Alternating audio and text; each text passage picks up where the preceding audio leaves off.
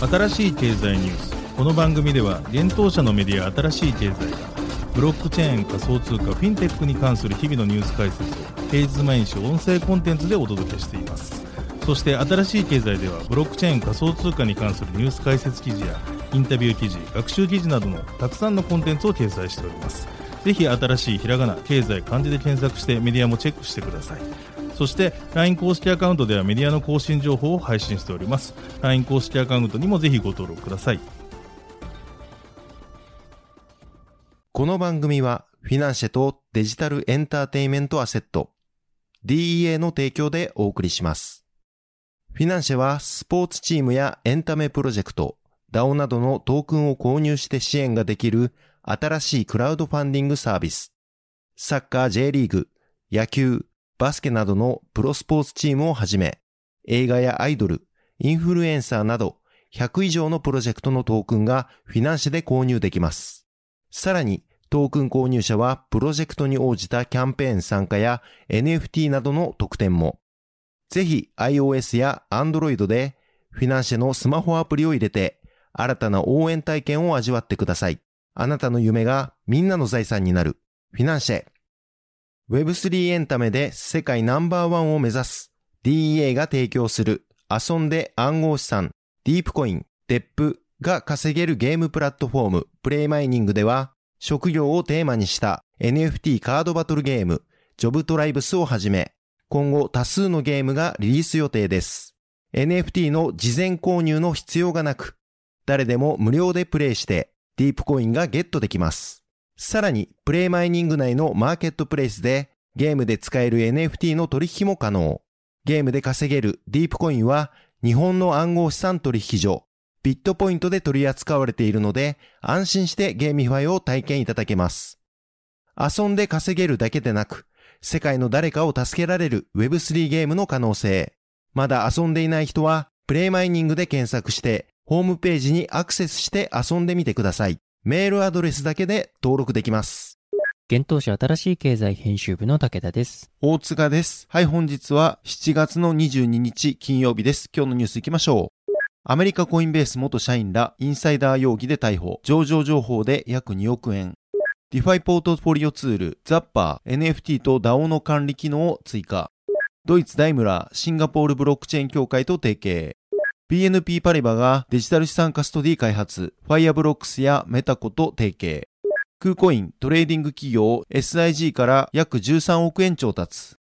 一つ目のニュースいきます。暗号資産取引所コインベースの元プロダクトマネージャー含めた3人がインサイダー取引に関連する容疑で起訴されたことが分かったというニュースです。アメリカ司法省が7月21日に発表しました。3人はコインベースに上場が予定されている暗号資産に関する同社の機密情報を使用して暗号資産のインサイダー取引を行った容疑で電信詐欺陰謀及び電信詐欺で起訴されました。起訴されたのはコインベースの元プロダクトマネージャーのイシャン・ワヒ氏、その兄弟であるニキル・ワヒ氏と友人のサミア・ラマネ氏です。なお、イシャン・ワヒ氏とニキル・ワヒ氏は7月21日にワシントン州シアトルですでに逮捕され、サミア・ラマネ氏は逃走中だと言います。インサイダー取引の背景としては、2020年10月頃からイシャン・ワヒ氏はコインベースの暗号資産の新規リスティングチームのプロダクトマネージャーとして勤務を開始。同氏はコインベースに上場する暗号資産の極秘プロセスに関与し、コインベースがどの暗号資産を上場する予定であるか、それらの暗号資産上場に関する工事のタイミングについて詳細かつ高度な知識を持っていたといいます。そして同氏は少なくとも2021年8月から2022年5月までコインベースの暗号資産リスティングプロセスに直接関与する少数のコインベース従業員のためのプライベートなコインベースのメッセージングチャンネルのメンバーだったとのことです。そしてこのプライベートチャンネルではコインベースが会社として全従業員と共有を避けていた正確なリスティングの発表、発売日プラスタイムラインなどを議論するために使用されていたとのことです。インサイダー取引のスキームに関して、イシャンワヒ氏は2021年6月から2022年4月まで合計14回ほどコインベースが特定の暗号資産を上場する予定であることと、それらの資産上場の公表タイミングの両方を事前に知っており、兄弟であるニキルワヒ氏と友人のサミア・ラマニ氏に機密情報を共有し、情報を不正利用したとのことです。そしてニキルワヒ氏とセーム・ラマニ氏は匿名のイーサリアムウォレットを使用して、コインベースに上場予定の暗号資産を事前に取得し、上場後すぐに売却したとのことです。25の暗号資産に関して14回の上場発表に合わせて、インサイダー取引を行い、両者は約150万ドル、約2億円の実現未実現利益を得たとのことです。なお、コインベース上場発表に先立って暗号資産を購入したことを隠すために、両者は他人名義の暗号資産取引所の口座を利用し、複数の匿名ウォレットを通じて資金、暗号資産収益を送金していたとのことです。また、この計画への関与をさらに隠すために、過去の取引履歴のない新しいウォレットを定期的に作成し使用していたといいます。司法関係者らの見解については、アメリカ連邦検事ダミアン・ウィリアム氏は次のにコメントをしています。今日の起訴は Web3 が無法地帯ではないことをさらに思い起こさせるものです。先月私は NFT に関わる史上初のインサイダー取引事件を発表したばかりですが、本日暗号資産市場にに関わる史上初のインサイダー取引事件を発表します。これらの告発による私たちのメッセージは明確です。詐欺は詐欺であり、それがブロックチェーンで起ころうが、ウォール街で起ころうが、詐欺は詐欺なのです。そしてニューヨーク南部地区は詐欺師を見つけることができれば、どこでも詐欺師を裁くために容赦なく続けていきます。FBI のマイケル・ジェ・ドリスコル副長官は次のようにコメントをしています。本件の疑惑はより伝統的な金融市場ではなく、暗号資産取引所での取引に関するものですが、それでもインサイダー取引に該当します。被告人は少なくとも25種類の暗号資産で違法な取引を行い、総額約150万ドルの不正な利益を得ています。本日の措置は新旧を問わず全ての金融市場の健全性を保護するという FBI のコミットメントを示すものです。コインベース CEO の見解について、コインベース CEO のブライアン・アームストロング氏はアメリカ司法省の発表を受けて、コインベースでは違法行為がないか積極的に監視し、不正の疑いがある場合は調査しています。4月にコインベースに上場する直前の暗号資産がフロントランニングされた可能性があるという情報を得ました。私たちはすぐにこの件についてて調査を開始しました。とツイートしました。そして今回の捜査協力も行ったこともツイートで明らかにし、暗号資産に関わる全ての人、そしてコインベースにとってフロントランニングは違法であり、信頼を損なうものであることを思い知らされるものです。私たちは悪質な行為者を調査し、法執行機関に紹介し、彼らは実刑を含む実際の法的結果に直面することになりますと説明しました。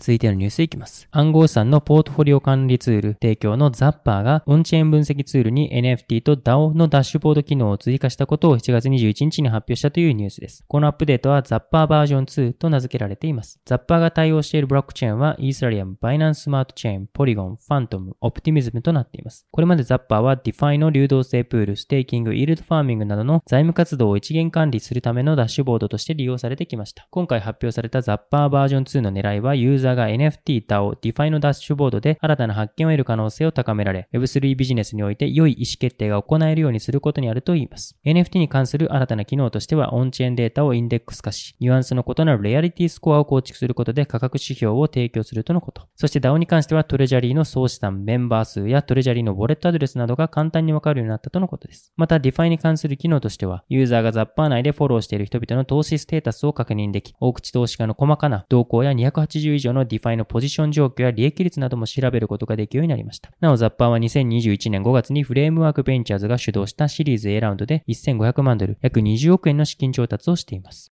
続いてのニュースいきます。ドイツ大手自動車メーカーであるダイムラー社のシンガポール法人ダイムラー東南アジアがシンガポールブロックチェーン協会と覚書締結のもと提携したことが7月21日に分かったというニュースです。この提携によりダイムラー東南アジアとシンガポールブロックチェーン協会は B2B 環境でのトークンによるマネタイズを可能にするプラットフォームアセントリックを立ち上げたとのことです。そして両社はアセントリックを通じ業界横断的にブロックチェーンベースのデータマーケットプレイスの企業採用を推進していくといいます。なお、アセントリックは現在エンタープライズ向けのリリース段階とのことです。また、ダイムラーは今年5月、自社のブロックチェーンプラットフォーム、モビリティブロックチェーンプラットフォームのライセンスを、モビリティ関連スタートアップ、ブロックスムーブに付与したことを発表しています。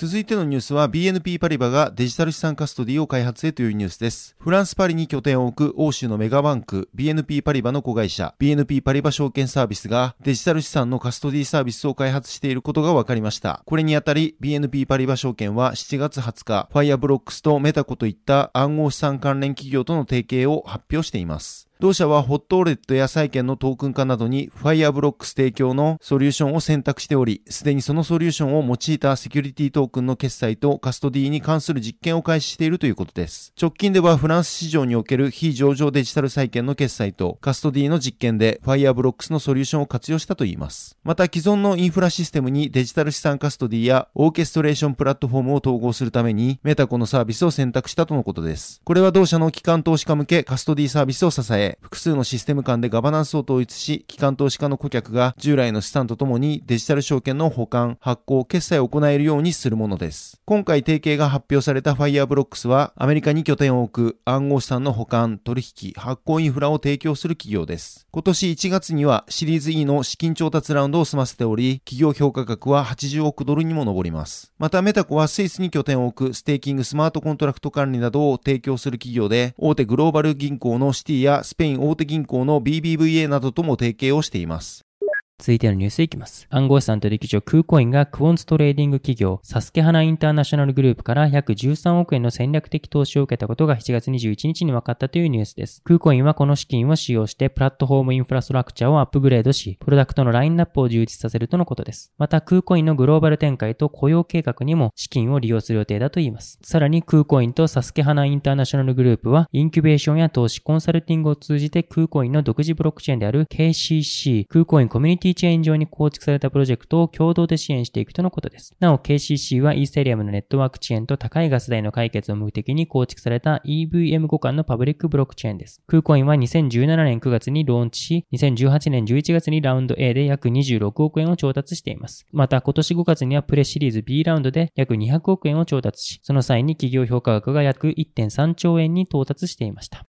はい、本日のニュースは以上となります。このように私たち新しい経済編集部では、ブロックチェーン暗号資産に関するニュースを平日毎日ラジオで配信をしております。本日ご紹介したニュース、コンテンツなどはすべてサイトの方に上がっております。ぜひサイトの方も見に来てください。新しいひらがな、経済、漢字で検索して見に来ていただければと思います。それでは本日はありがとうございました。ありがとうございました。